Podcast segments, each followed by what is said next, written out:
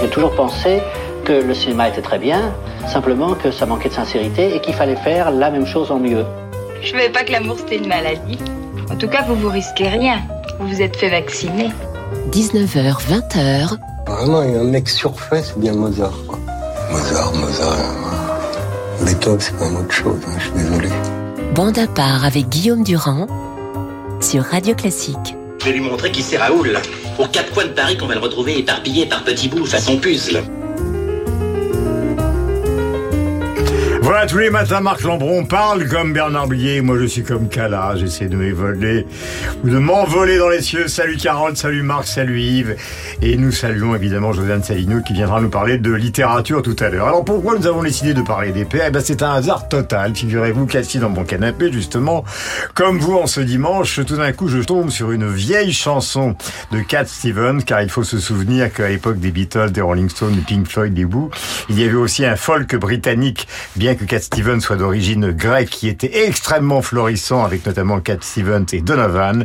Et j'entends, alors Cat Stevens, c'est notamment l'album Tea for Tillerman, puis la conversion à l'islam. Il a été d'ailleurs pour la poursuite, euh, vous savez mon cher Marc, l'homme de la littérature. Sur Rushdie, non ? De Rushdie, d'une ouais. manière hyper violente, ce qui a posé des tas de problèmes dans sa carrière. Mais le type a un talent extraordinaire et cette chanson est une merveille absolue pour canapé.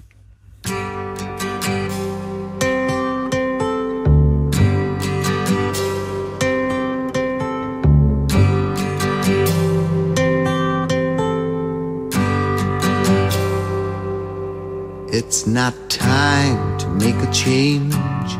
Just relax, take it easy.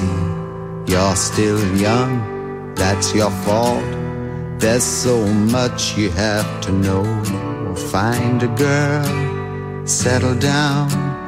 If you want, you can marry. Look at me, I am old, but I'm happy. I was once like you are now, and I know that it's not easy to be calm when you found something going on. But take your time, think a lot. Why, think of everything you've got, for you will still be here tomorrow, but your dreams may not.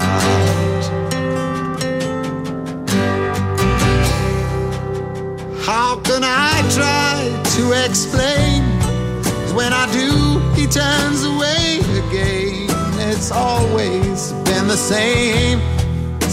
Voilà, il n'y a pas que Dylan qui a enchanté le folk des années soixante. Il y a effectivement aussi les Anglais, fussent-ils euh, d'origine grecque, comme Cass Stevens, ou euh, Donovan, qui était une superstar et d'ailleurs qui était un grand ami des Beatles. Alors, vous connaissez tous les trois l'histoire de Cass Stevens, qui est assez bizarre, donc il est à peu près normal, euh, bien que d'origine étrangère, un peu comme le chanteur, et bien évidemment euh, de Queen, mais tout ça n'a aucune importance, sauf qu'un jour, au sommet de sa première carrière, où il fait fortune, il va comme tous les gens se balader en Californie, et là, il se, na- il se fout dans l'eau à Malibu pour nager et il est emporté par les vagues.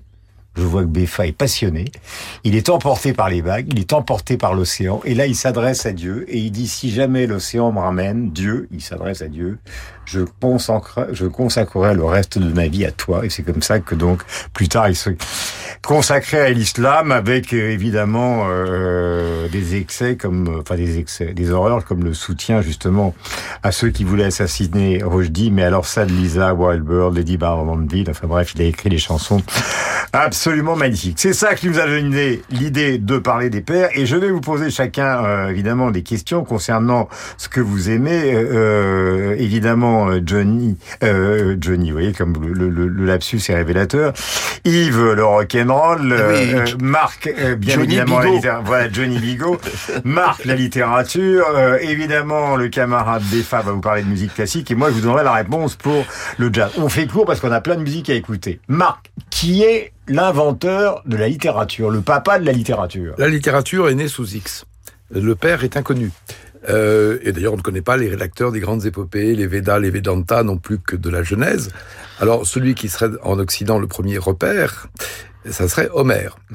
euh, voilà, qui serait le, le, le père du, du, des mythes littéraires, qui est d'ailleurs aveugle. Il écrit, il est aveugle. Voilà. Et la littérature, c'est peut-être aussi un peu ça. Et le roman, le premier roman, et c'est pas Cervantes, Don Quichotte, le premier grand roman occidental? Non, on considère que c'est l'Astrée d'Honoré d'Urfé. D'accord. Voilà, seizième siècle. Mais vous êtes beaucoup plus cultivé que moi, donc vous avez forcément raison. Alors, on va passer de la littérature au rock'n'roll, évidemment. Quel est le papa du rock'n'roll, Mister Bigot? Alors, si on considère que dans les années cinquante, c'était effectivement le père qui euh, euh, donnait euh, les tables de la loi, ça ne peut être que Chuck Berry. Euh, c'est lui qui a déterminé euh, non seulement euh, euh, les, euh, les accords euh, du rock, mais surtout ses thématiques, les voitures et les filles, même si euh, il avait dit un jour que la seule Maybelline qu'il avait connue était une vache. Voilà, cela étant dit, il avait un caractère de chien, et parfois il y a un, des images que vous retrouvez sur Internet où il écoute euh, Keith Richard jouer de la guitare, et il considère que tout ça est nul à chier, euh, mais il le regarde avec beaucoup euh, d'amour, et, et Keith Richard l'idolâtrait. Question maintenant, avec la musique de Chuck Berry, envoyée par Yves Bigot, notre bien-aimée réalisatrice, à Carole Beffa. Alors évidemment, c'est la question la plus compliquée. Qui a inventé, ou qui est la référence absolue dans le domaine de la musique classique, qui est le papa classique? Oui, difficile à dire. Ah non, non, non. Bah, non mon vieux, il faut se jeter à l'eau. Il y a quelques ancêtres, mais qui ne sont peut-être pas les, les plus grands. Euh, Vous voulez dire Guillaume de Machaut, Monteverdi? Votre, votre Guillaume de Machaut, Monteverdi, Josquin des Prés, Gesualdo, Purcell peut-être. Pour moi, euh, le père est en fait un grand-père, et c'est, c'est Bach. Je me souviens quand nous étions en Cagnes, on disait de... de Kant que c'était le grand-père de la philosophie, notre grand-père à tous, et je pense que Bach est le grand-père de la musique classique. Voilà, et pour ce qui est... Voilà, on écoute le concerto pour violon numéro un. Euh, j'ai interrogé, parce que je ne suis pas omniscient, Laurent Deville, de pianiste de jazz devant éternel, qui m'a dit qu'il n'y avait deux pères dans le registre du jazz. Euh, alors, évidemment, ce sont les fanfares de la Nouvelle-Orléans, mais plus ou moins anonymes, même s'il y avait des gens extrêmement brillants à l'époque. Et pour lui, il y en a deux qui sont incontournables. L'un qui est né à Washington, Duke Ellington, et l'autre qui est né à la Nouvelle-Orléans, euh, Louis Armstrong. Euh, Duke Ellington parce que c'est à la fois la composition et l'orchestre, et Louis Armstrong parce que c'est l'éruption justement avant même du rock'n'roll, du soliste absolu, mais les compositions ne sont pas exactement donc euh, du même niveau. Nous allons donc enchaîner sur les grandes chansons, sur les pères qu'on adore, les pères qu'on déteste. Et voici cette chanson de Cole Porter, donc, qui est portée par l'irremplaçable Marilyn Monroe, à la fois la beauté et la tragédie. Euh, My Heart Belongs to Daddy. If I invite a boy some night to dine on my fine fit and hearty, I just adore his asking for more, but my heart belongs to Daddy. Yes, my heart belongs to Daddy. So I simply couldn't be back. Yes, my heart belongs to Daddy. Dad, dad, dad, dad, dad, dad, dad. So I want to warn you, laddie, though I know that you're perfectly swell, that my heart belongs to Daddy. 'Cause my daddy, he treats it so. De cette chanson popularisée par Marilyn, il existe des centaines de versions. La dernière, donc, par Ariana Grande, mais vous avez des versions jazz avec, par exemple, Chet Baker. Vous avez des versions qui ont été interprétées par absolument tous les grands crooners. Bref, c'est une des chansons qui a été le plus portée sur les micro-sillons ou sur les scènes euh, du monde entier. Père maintenant euh, de la musique euh, avec Bach, évidemment euh, Wolfgang Amadeus, mais son père Léopold, car les papas sont au programme de bande à part, a donc écrit la Sinfonia des Caccia. J'espère que je ne me trompe pas, Carole, en sol majeur. Euh, c'est un des deux fils de Mozart, Franz, qui fut lui aussi compositeur. Et c'est Carole Beffa qui va vous expliquer tout ça.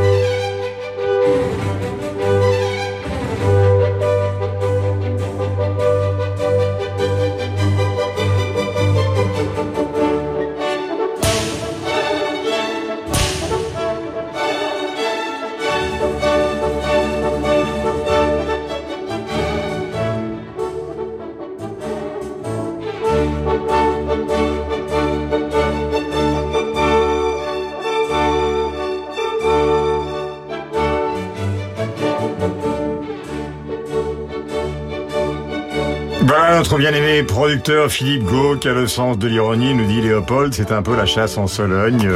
C'est un peu exagéré, Carole. Alors, dans le domaine de la littérature, euh, il y a une tradition anti-papa d'André Gide euh, à, par exemple, euh, des auteurs euh, contemporains. Michel Houellebecq, d'une certaine manière. Euh, euh, comment Kafka. Kafka qui n'aimait pas son père, euh, Yann Moix qui a écrit des choses épouvantables, je vois pas, euh, Léopold euh, Wolfgang et, et le fils de Mozart, euh, Franz, est-ce qu'il s'aimait ou pas ? Oui, oui, il, il s'appréciait et, et euh, Léopold, semble-t-il, n'a jamais été jaloux de son fils, pas du tout. Mmh. Euh, alors il y a un musicologue spécialiste de, de Mozart, Solomon, Maynard Solomon, qui est très très sévère sur euh, Léopold, mais on peut dire que c'est un un compositeur. Euh, il lui reproche.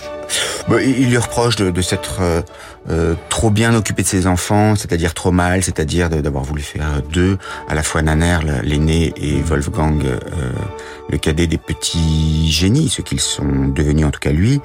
Euh, il reproche de, enfin, d'avoir été un, d'une certaine façon un, un mauvais père euh, autocratique. C'est le dressage des enfants prodiges. Exactement. On retrouve ça aussi avec les, les Jackson Five. Ça n'a rien à voir, mais...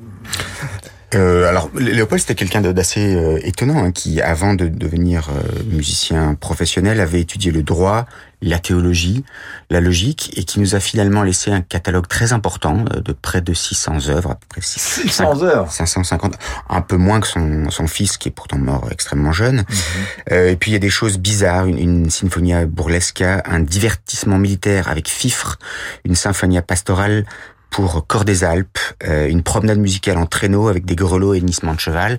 Et dans ce que l'on a entendu, il y a euh, les coups de fusil qu'on a entendus, mais un peu plus loin, vous avez des aboiements de chiens. Donc quelque chose euh, de... Donc de... Léopold était un peu cintré, quoi. Alors, il, parmi ses œuvres, il n'y a pas que des œuvres cintrées. Il y a aussi euh, des, des, des ouais. concertos en tout genre, euh, notamment pour trompette et trombone.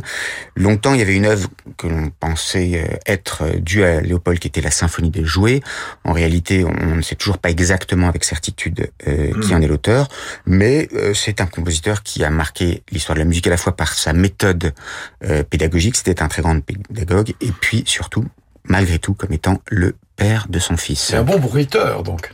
Et euh, un bon bruiteur, lui, ou un bon maître de bruit, en tout cas. Eric Clapton, alors il a écrit plusieurs chansons, évidemment, notamment celle dédiée à son fils comme père, quand il a perdu son fils qui est tombé, je ne sais combien d'étages, donc à, à New York, Tears in Heaven. Mais il a aussi écrit cette chanson, qui est l'extrait de l'album Pink Floyd, et qui a été donc une chanson qui a été la, la, la bande principale d'un film dont j'ai oublié le titre, mais Marc Lambron va nous rappeler tout ça, c'est My Father, My Father's Eyes. Eric Clapton, qui est un peu l'idole de Marc Lambron, il faut bien le dire.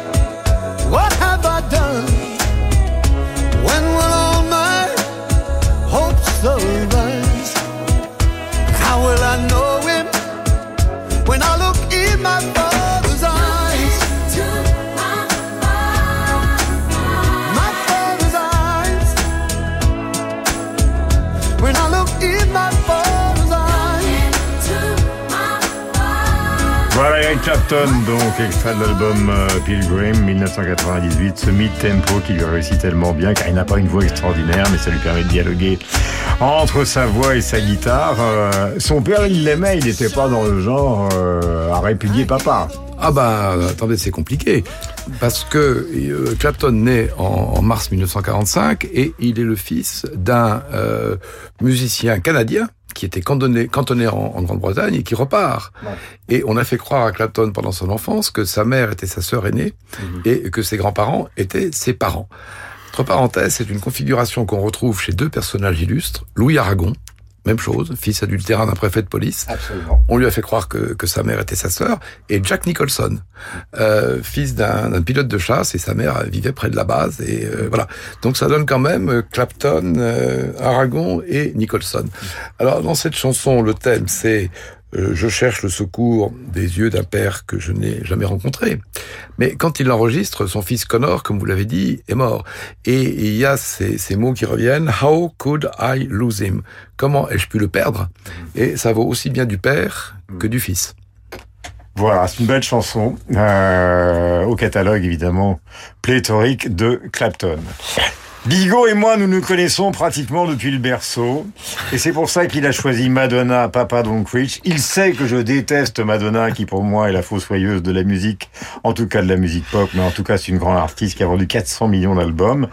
Et Papa, bah c'est une italienne, hein. Papa, ça rigole pas chez les Madonna, et voici Papa Don't Preach, extrait de son troisième album solo, True Blue en dix-neuf cent quatre-vingt-six, et Bigot va vous expliquer tout.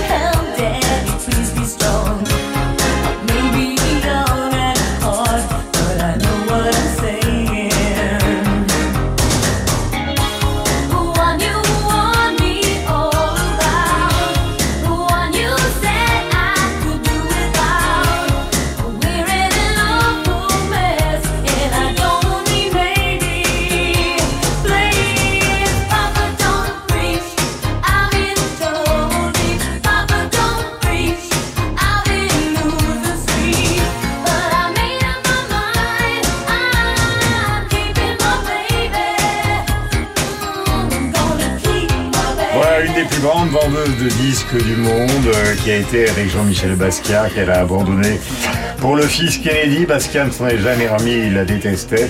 Madonna, le moins qu'on puisse dire, c'est qu'elle a quand même un, un considérable talent, même si elle est assez détestable. Je me souviens d'avoir travaillé à l'époque pour T F un, je devais faire un, un documentaire sur elle, et son attaché de presse, Yves, m'avait dit « Bigot, euh, vous allez signer un papier, euh, vous faites un documentaire sur elle, mais vous n'avez pas le droit de la regarder pendant tous les jours, vous allez suivre, vous devez baisser les yeux par terre. » Et j'ai été obligé, évidemment, j'ai triché, parce que je ne m'appelle pas Durand pour rien. On vous mais connaît. Voilà, mais j'ai quand même signé un papier où euh, Tantine, l'italienne euh, euh, serveuse de pizza, me demandait de la croiser, de faire parler d'elle, mais surtout de ne pas la regarder. Donc il fallait que je regarde par terre en lui posant des questions. On allait dire à son père de ne pas prêcher. Voilà. Euh, Yves, après cette anecdote un peu ridicule, passons aux choses sérieuses. Madonna. Ben, c'est une chose très sérieuse dans la famille Ciccone, et donc puisque en fait Madonna, c'est le moment, hein, son troisième album avec Like a Prayer, et euh, ce morceau où on découvre que c'est pas juste une pop star hein, qui invite à danser, mais que c'est une véritable artiste. Cette chanson, euh, ben c'est une fille qui donc est enceinte et qui s'adresse à son père en disant euh, « Papa, euh, voilà, ne me fais pas la leçon, j'ai besoin de ton soutien parce que je t'annonce que je vais garder cet enfant. » Et c'est donc ça caractéristique, parce que quatre cents millions d'albums dans un métier que vous connaissez par cœur, parce que non seulement vous êtes le patron de Télé cinq Monde, vous avez travaillé dans l'industrie de la musique, c'est quand même, c'est quand même, euh, enfin, on, on arrive c'est, à c'est des beaucoup. sommets. Non, non, mais c'est beaucoup, c'est vrai, mais il n'y en a pas beaucoup qui sont arrivés à ce niveau-là. Non, il y en a pas beaucoup. Il y a les Beatles, il y a Elvis. Euh, elle doit être dans l'étiage de Michael Jackson à peu près. Ouais, justement, on pourrait mentionner que trois ans plus tôt, euh, la chanson Billie Jean de Michael Jackson, c'est une chanson sur un déni de paternité. Ouais. Absolument. Heureusement que vous êtes là. Les, les grossesses indésirées dans les années quatre-vingts, c'était un fléau euh, partout, mais notamment aux États-Unis. Voilà, vous avez choisi aussi euh, un deuxième monstre, Yves, euh, de la musique américaine, euh, Elvis Presley. Alors un jour, j'avais découvert une chanson, une, une, une phrase de Presley que j'adorais, euh, que j'avais mis d'ailleurs en, en exergue d'un livre que j'avais écrit. Il disait, pour le métier que je fais, j'ai vraiment pas besoin de connaître la musique. Ce que je trouvais quand même extraordinairement rigolo. Presley, Don't Cry Daddy. Et oui, nous parlons des pères dans ce numéro spécial de Bande à part. C'est enregistré à Nashville en, en soixante-neuf, et c'est une sacrée bande.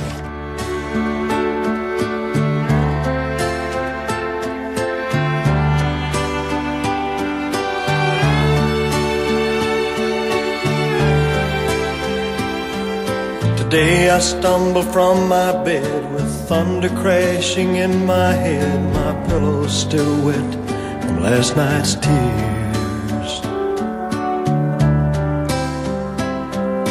And as I think of giving up, a voice inside my coffee cup kept crying out, ringing in my ears. Don't cry, Daddy. Daddy, please don't cry. Daddy, you still got me and little Tommy. Together we'll find a brand new mommy. Daddy, Daddy, please laugh again. Daddy, ride us on your bike again. Oh, Daddy, please don't cry.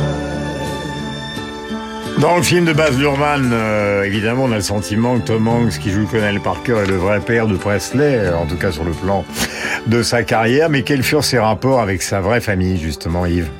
Alors Elvis, il était euh, complètement euh, dévoué à sa maman.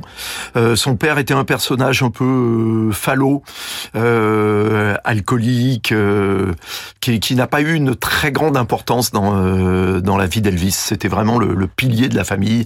C'était euh, c'était sa mère euh, qui est euh, morte au début des années soixante et, et beaucoup pensent que Elvis ne s'est jamais remis en fait de du décès de sa maman. Et alors pourquoi Don't Cry Daddy donc? Alors là, on est en plein pathos country, hein, vous l'avez dit, c'est enregistré entre Nashville et et, euh, et Memphis.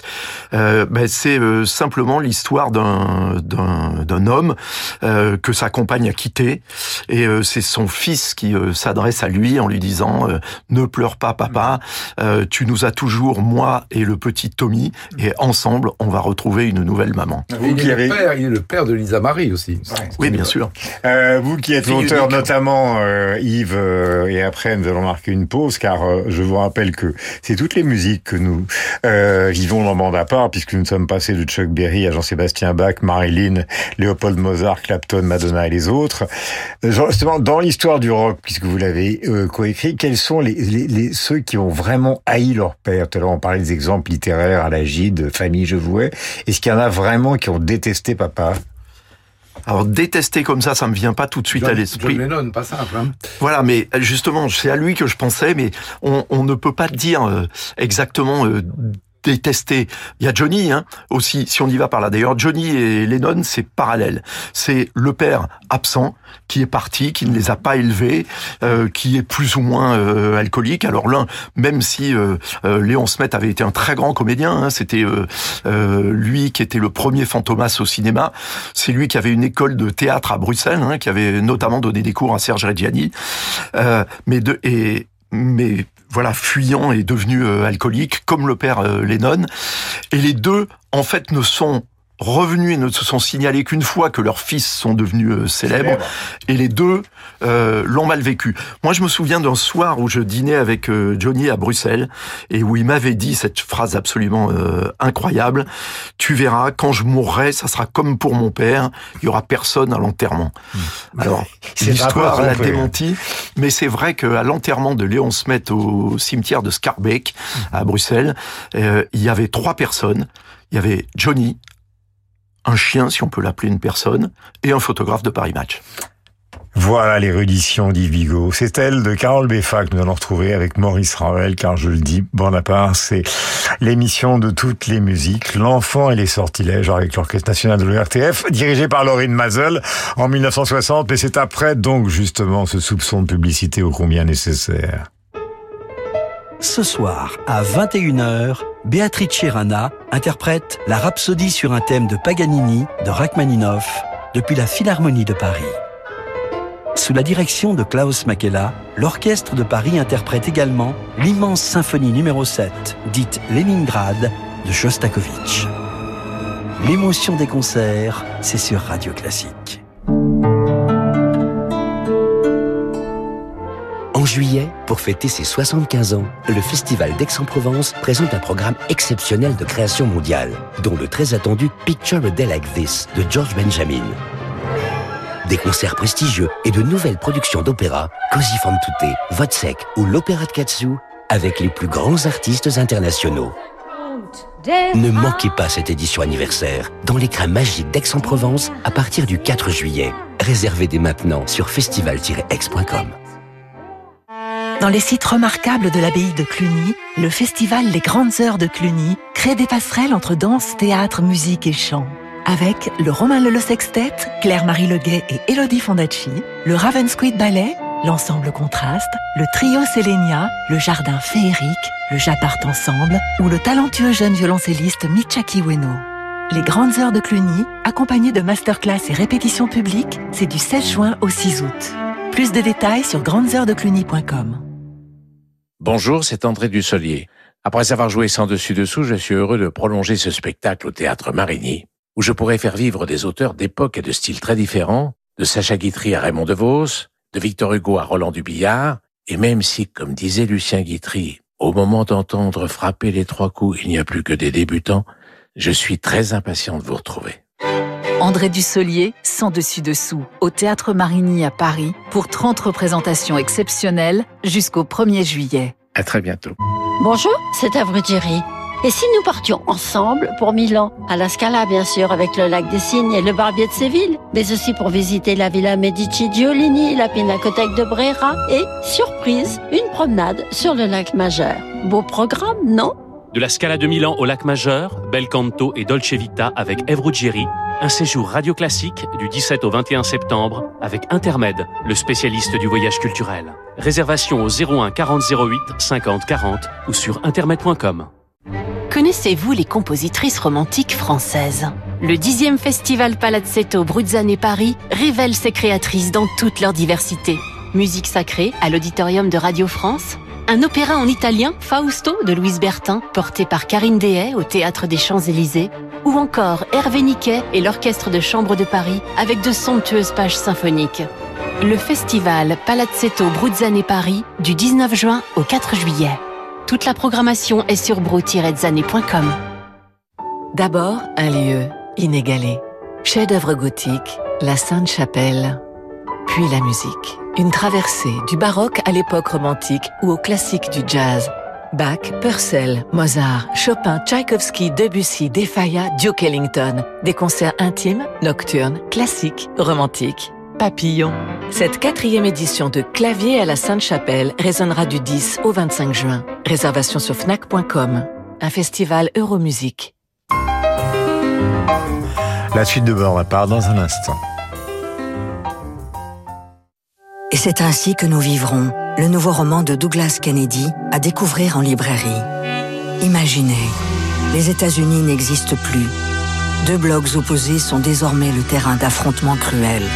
Un autre pays, un autre monde, où chacun est suspect. La réalité peut-elle rattraper cette fiction ? Et c'est ainsi que nous vivrons un roman glaçant de réalisme. Et c'est ainsi que nous vivrons de Douglas Kennedy aux éditions Belfond.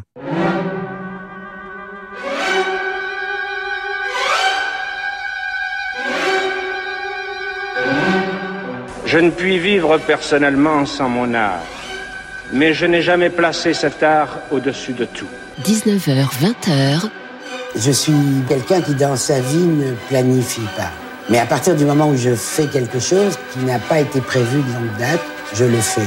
Bande à part avec Guillaume Durand sur Radio Classique.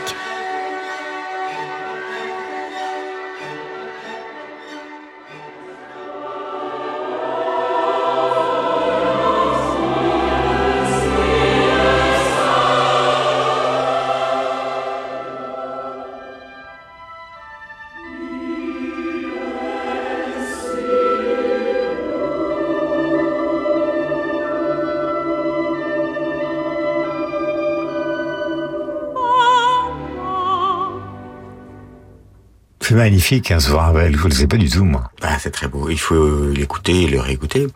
Euh, donc, très beau livret, signé Colette, comme vous le savez sans doute. Et je l'ai choisi pour plusieurs raisons, parce qu'il s'agit d'un enfant, évidemment, parce que ça se termine par ce maman Euh, pour un enfant qui a vécu pendant pendant cette heure de musique, un peu comme s'il s'agissait d'un roman d'initiation plus que d'un opéra, plus exactement d'une fantaisie lyrique, c'est comme ça que ça s'appelle. Mmh. Et parce que euh, Ravel avait un rapport euh, étonnant avec les, les enfants, il adorait les enfants, lui-même dont on ne connaît pas bien la vie sexuelle, euh, il était peut-être zérosexuel d'une certaine façon, euh, était effectivement euh, toujours euh, chez ses amis à jouer à avec quantité d'enfants, euh, lui-même dans son jardin, aimait jouer au diabolo. Euh, parce qu'il était de petite taille, Colette le décrit à la fois comme un jockey et comme un écureuil. Et euh, il a été fasciné par l'enfance au point de lui consacrer au moins deux œuvres, L'enfant et les sortilèges, donc cette très belle fantaisie lyrique, et puis également une pièce pour piano à quatre mains, dédiée précisément à deux très jeunes enfants euh, de ses amis. Euh, et de quoi s'agit-il ? Eh bien, des contes de Mamerlois, mmh. euh, qu'il revisite à, à sa façon absolument extraordinaire. On peut dire que dans son œuvre, il y a assez peu euh, d'hommes, il y a assez peu d'adultes. En revanche, il y a quelques enfants, il y a beaucoup d'animaux, songez aux histoires naturelles d'après Jules Renard. Et puis, il y a ce monde euh, souvent merveilleux, parfois féerique, et qui flirte parfois même avec le fantastique. Ce qui fait qu'on a affaire à un compositeur qui, euh, comme l'indique une de ses œuvres, Miroir, mmh.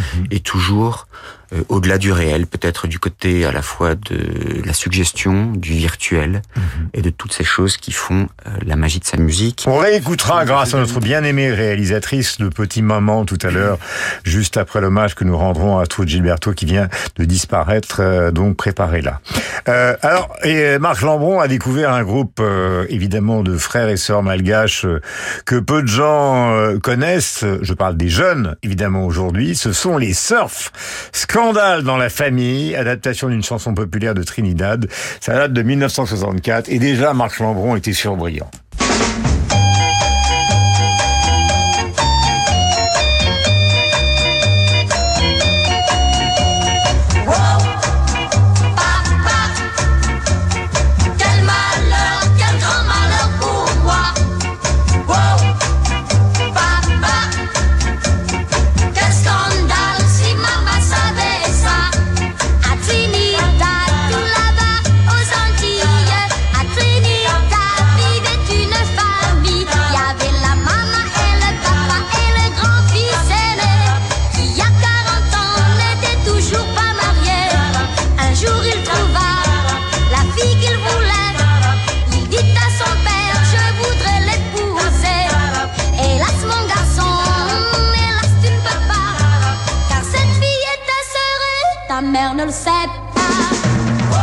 Voilà, nous on a fait faire une découverte à Bernard Arnault, euh, qui donc est le propriétaire bien-aimé, lui aussi, de Radio Classique, les Surfs. Alors, je le disais, vous étiez très brillant, non seulement vous chériez les parquets, mais vous aviez envie d'entrer à Normal Sup, vous êtes rentré à Normal Sup avec votre camarade Béfa, puis après, évidemment, c'est un, un parcours absolument extraordinaire. Et Laurent Deville. Euh, et Laurent Deville. Mais dites-moi, les Surfs. Eh bien, les Surfs, nous sommes à, à Madagascar dans les années soixante. Euh, il y avait douze enfants, et les quatre frères et les deux sœurs aînées forment un groupe vocal qui reprenait euh, des succès des Platters, notamment, comme Only You ou The Great Pretender. Et en dix-neuf cent soixante-trois, pour l'inauguration de la deuxième chaîne de télévision française, ils représentent Madagascar. Là, ils sont signés par l'impresario Roger Marouani. C'est en pleine époque yéyé, donc on leur donne des chansons qui étaient des chansons des, des groupes de filles comme les Ronettes, comme Be My Baby. Euh, et alors, Scandale dans la famille. C'est une chanson qu'on trouve déjà dans le film Vaudou de Jacques Tourneur, en dix-neuf cent quarante-trois, mm-hmm. Shame and Scandal in the Family, qui est reprise par Trini Lopez, puis par les Surfs en France, et Sacha Distel et Dalida donneront aussi leur version. Alors le thème est intéressant, c'est un père qui révèle à son fils que la jeune fille qu'il envisage d'épouser est sa demi-sœur. Et l'histoire se répète avec cinquante jeunes filles, c'est un, c'est un père adultérin extrêmement fécond. Mais à la fin, ouais. La mère révèle au fils, qui voulait épouser toutes ces jeunes filles qui sont en fait ses demi-sœurs, ouais. que son père social n'est pas son père biologique. Et donc, ces jeunes filles ne sont pas ses sœurs, car la mère aussi a fauté ouais. de son côté. Voilà. Là, je pense qu'on a perdu cinquante mille auditeurs, là. Oui, mais... c'est, c'est les structures alimentaires de la Non, mais voilà, c'est ça, c'est votre côté. Voilà, c'est votre côté. Vous, vous donnez à Lambron les Surfs et il convoque à la fois Freud et euh, Lévi-Strauss. C'est quand même incroyable. Pour, hein. pour être clair, ça veut dire que dans ce couple parental, et le père et la mère avaient des maîtresses ou des amants. Il vient de passer à Paris deux concerts euh, exceptionnels. En tout cas, la presse, j'ai jamais vu une presse aussi dithyrambique pour Bruce Springsteen, donc euh, qui a soixante-treize ans et qui a le bon goût d'être né le même jour que moi, le vingt-trois septembre, mais qui a beaucoup plus de talent. Et lui aussi, dans, dans l'album Nebraska, qui est peut-être son album le plus célèbre, eh bien, il parle de la de la maison de papa, My Father's House, et c'est Yves Bigot qui va vous parler de Bruce.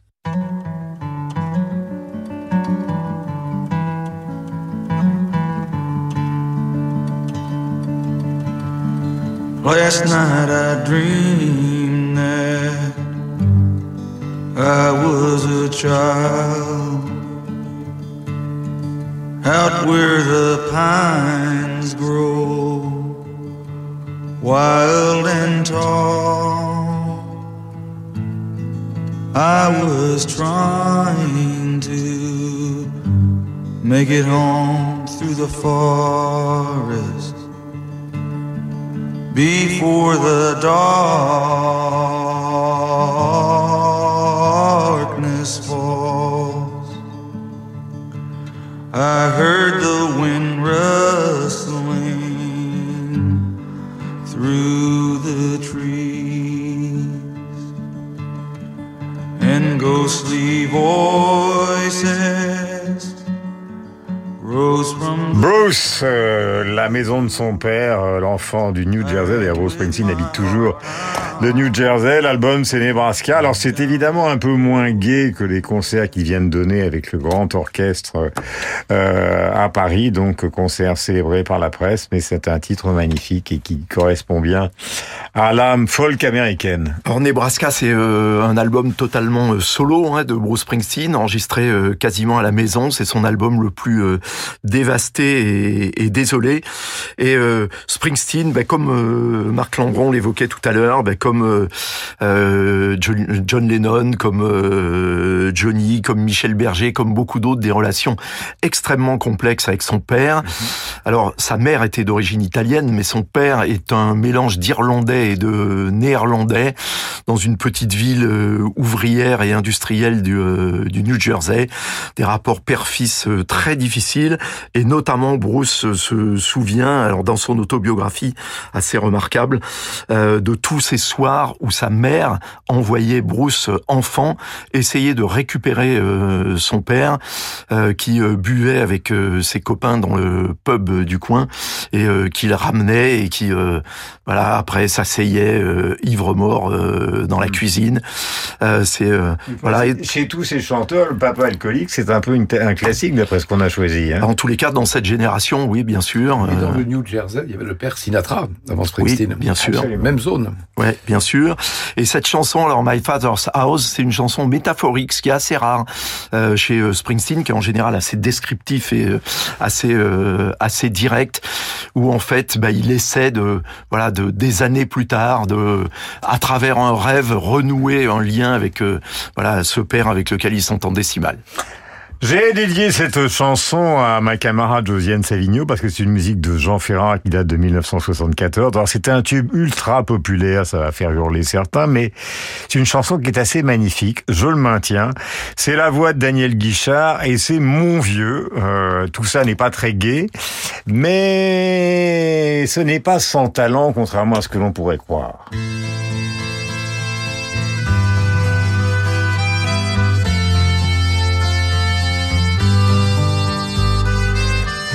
Dans son vieux par-dessus râpé, il s'en allait l'hiver, l'été, dans le petit matin frileux, mon vieux.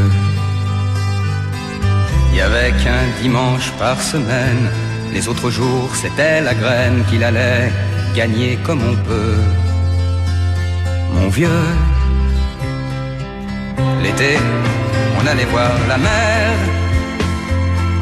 tu vois, c'était pas la misère, c'était pas non plus le paradis. Eh ouais, tant pis. Dans son vieux par-dessus râpé.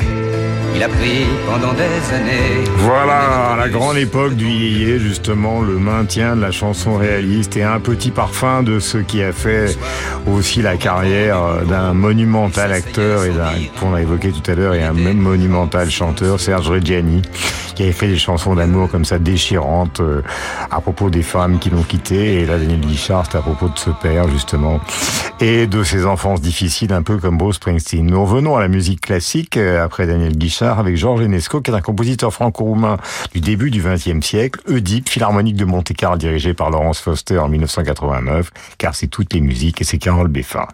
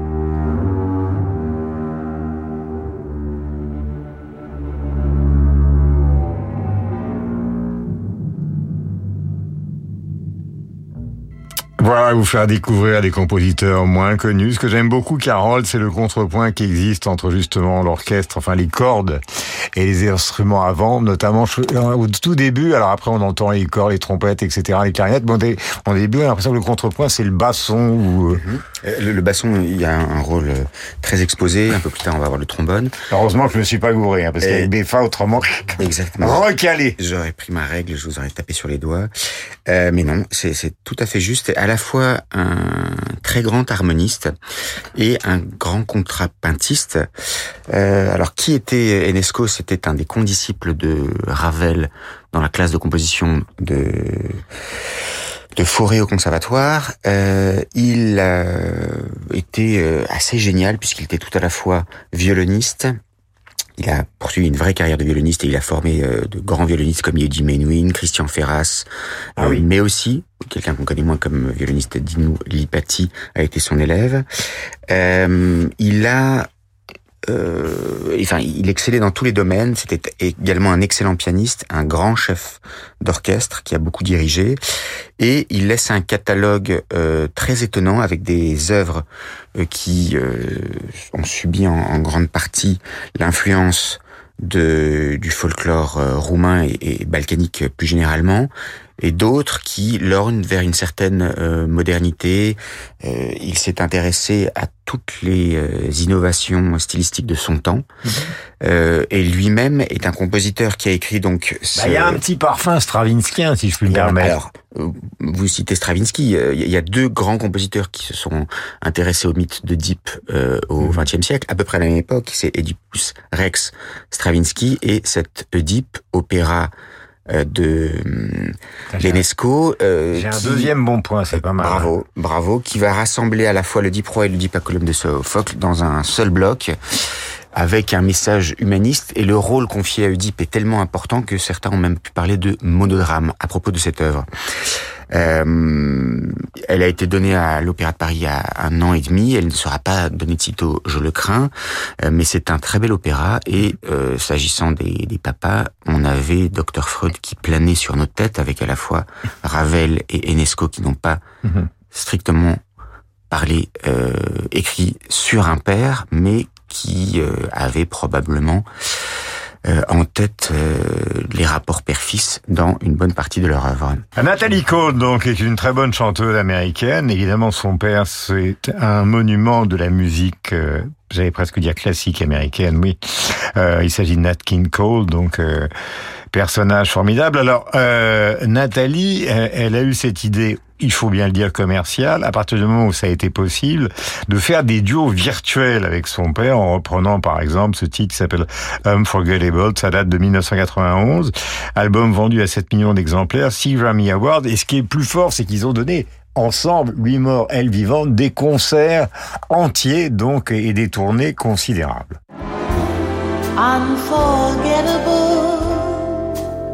in every way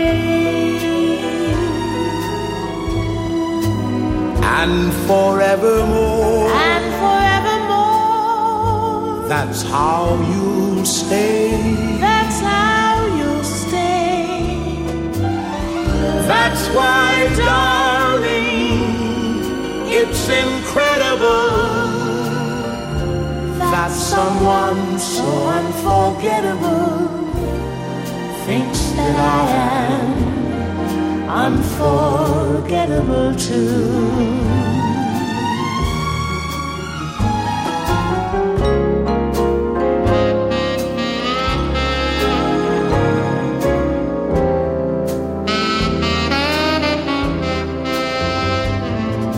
Des Français ou des Européens, un perfectionniste autoritaire, il y en a eu comme Karajan, mais aux États-Unis, c'est pratiquement un mode de vie. On se souvient de l'exigence de Sinatra, de l'exigence de Leonard Bernstein avec ses orchestres.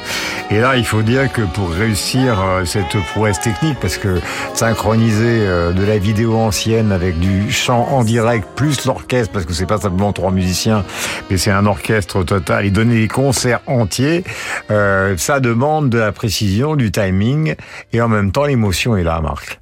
Alors, bon, c'était il y a une trentaine d'années. Hein. Euh, Nathalie Cole, elle était née en mille neuf cent cinquante, elle est morte en deux mille quinze, un trente et un décembre, problème hépatique, mais en réalité d'histoire de drogue. Alors, musique, parce que son père est le grand Nat King Cole, et sa mère était chanteuse dans l'orchestre de Duke Ellington. Alors, après des débuts en soixante-quinze avec Soul Rock, puis une éclipse, arrive cet album, et ce duo posthume. Alors, je pense que ça inaugure une ère. Alors, Aznavour a fait ça avec Piaf, par exemple.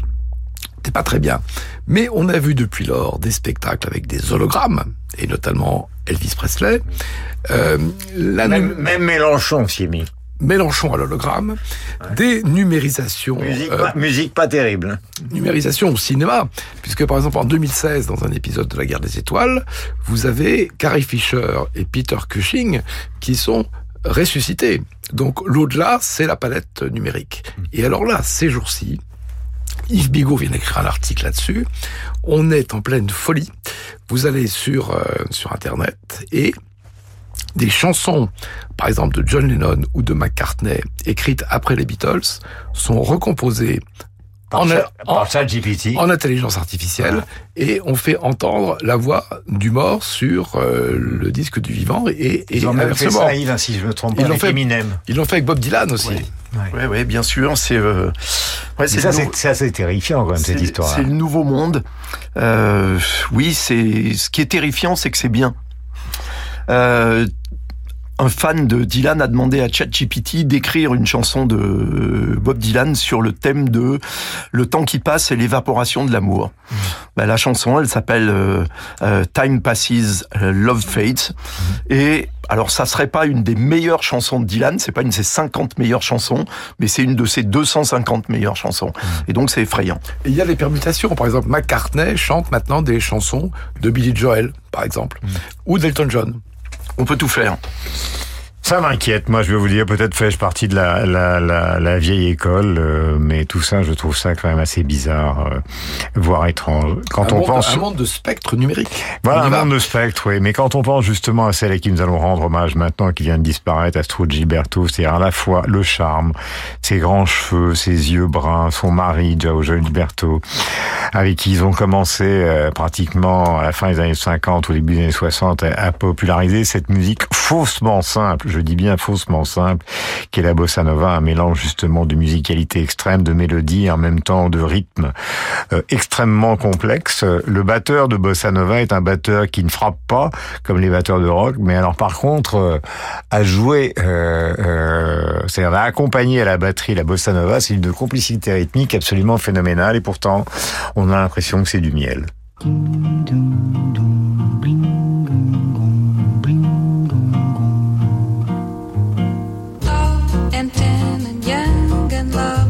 The girl from Ipanema goes walking, and when she passes, each one she passes goes ah.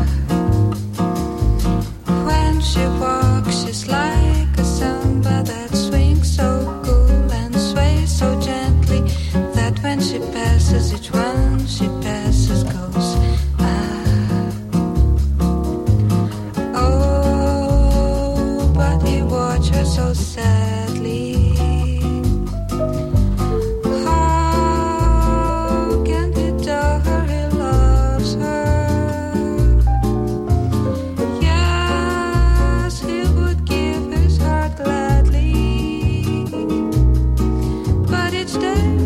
Walks to the sea, she looks straight ahead, not at him. Voilà Stroud, que Dieu l'accueille au paradis. Stan Getz n'est plus là non plus, donc ce grand saxophoniste de la côte ouest américaine. Euh, un géant de la musique, The Girl from Ipanema. Alors c'est exactement euh, comme euh, My Heart Belongs to Daddy. Cette chanson a été adaptée, chantée par des centaines de musiciens dans le monde, dans toutes les catégories possibles et imaginables. D'ailleurs, Astrud Gilberto, qui vient de disparaître, définissait sa musique en sept secondes. Regardez, ou plutôt écoutez, car nous sommes à la radio. Je crois que ma musique est placée entre le jazz et la musique populaire. Voilà, c'est simple, c'est clair.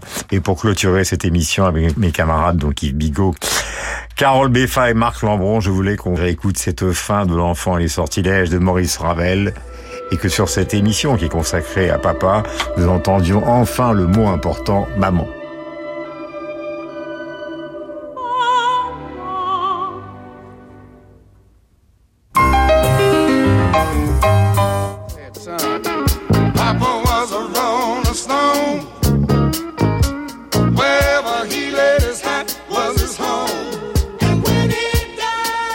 Only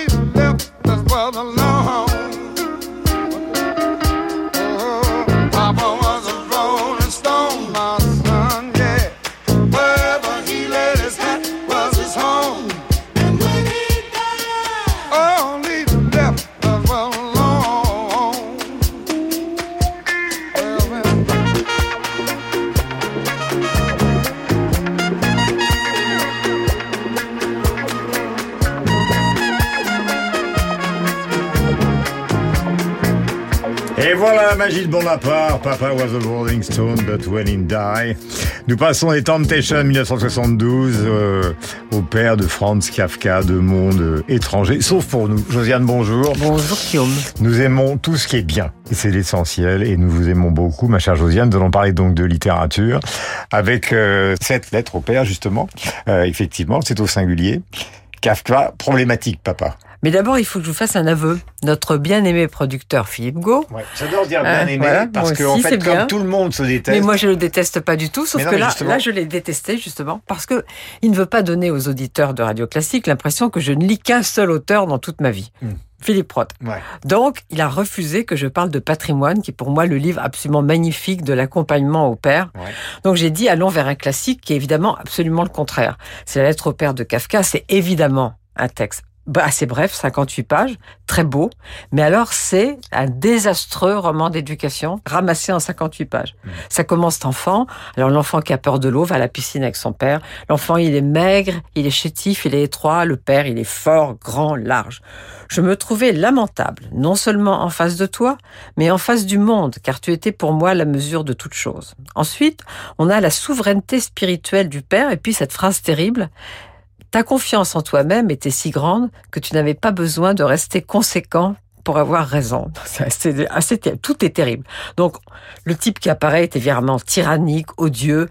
Il lui dit, ton éducation a certainement pu être utile à un être fait de la même pâte que toi. Mais évidemment, lui, il est tout le contraire. Et il devient carrément mutique et bègue. Ça fait beaucoup à la fois. Mmh. Alors, il y a une espèce ça de... Ça envie, votre histoire. Ah oui, parce qu'il y a une espèce de haine et fascination en même temps du père. Puis il y a la mère, la mère et le fils, parce qu'il y a trois sœurs, il y a un seul fils. Mais évidemment, elle est trop dévouée au père. Et sans le savoir, dit-il, elle jouait le rôle du rabatteur à la chasse. Mmh. Ce qui est assez terrible aussi. Alors, je me suis mis à fuir tout ce qui, même de loin, pouvait me faire penser à toi. Alors, il y a les trois sœurs. Bon, « My heart belongs to daddy ». Donc, ouais. Les trois sœurs... Ça paraît se passer un peu mieux, mais c'est pas si évident. Hein. Et puis, il y a la question du judaïsme, énorme. Et la faiblesse de ton judaïsme et de mon éducation juive. Donc là, c'est le reproche, le reproche fondamental. Ensuite, le deuxième reproche fondamental, c'est la version pour le projet littéraire, bien sûr. Mais on aurait pu croire que le projet littéraire était une libération pour Kafka. Et dans la lettre au père, on voit que pas vraiment. Ça a été, ça a été aussi un fardeau, une conquête. Et puis, il y a eu ces horribles projets de mariage. Et là, le père, évidemment, c'est... exploser sur la nullité du fils pour, pour fonder une famille, comme, comme on doit le faire. Eh bien, je vous dis la conclusion, c'est absolument atroce. Rien n'égale la méfiance de moi-même dans laquelle j'ai été élevé par toi. Comment en finir avec le père ? Silence. Oui. Le silence demande à part. On se retrouve la semaine prochaine. La semaine prochaine, nous allons aborder un thème, là c'était papa, un thème assez particulier, c'est-à-dire la, la musique parodique. La musique parodique dans tous les registres, euh, que ce soit la parodie, que ce soit le pastiche, qu'il s'agisse du jazz, de la musique classique, bien évidemment, euh, ou du blues. Eh bien, ce sera la parodie ou le pastiche pour Bande à part. Et d'ailleurs, nous allons rester avec notre joyeuse bande euh, tous les dimanches encore pour un certain temps, car nous vous aimons beaucoup.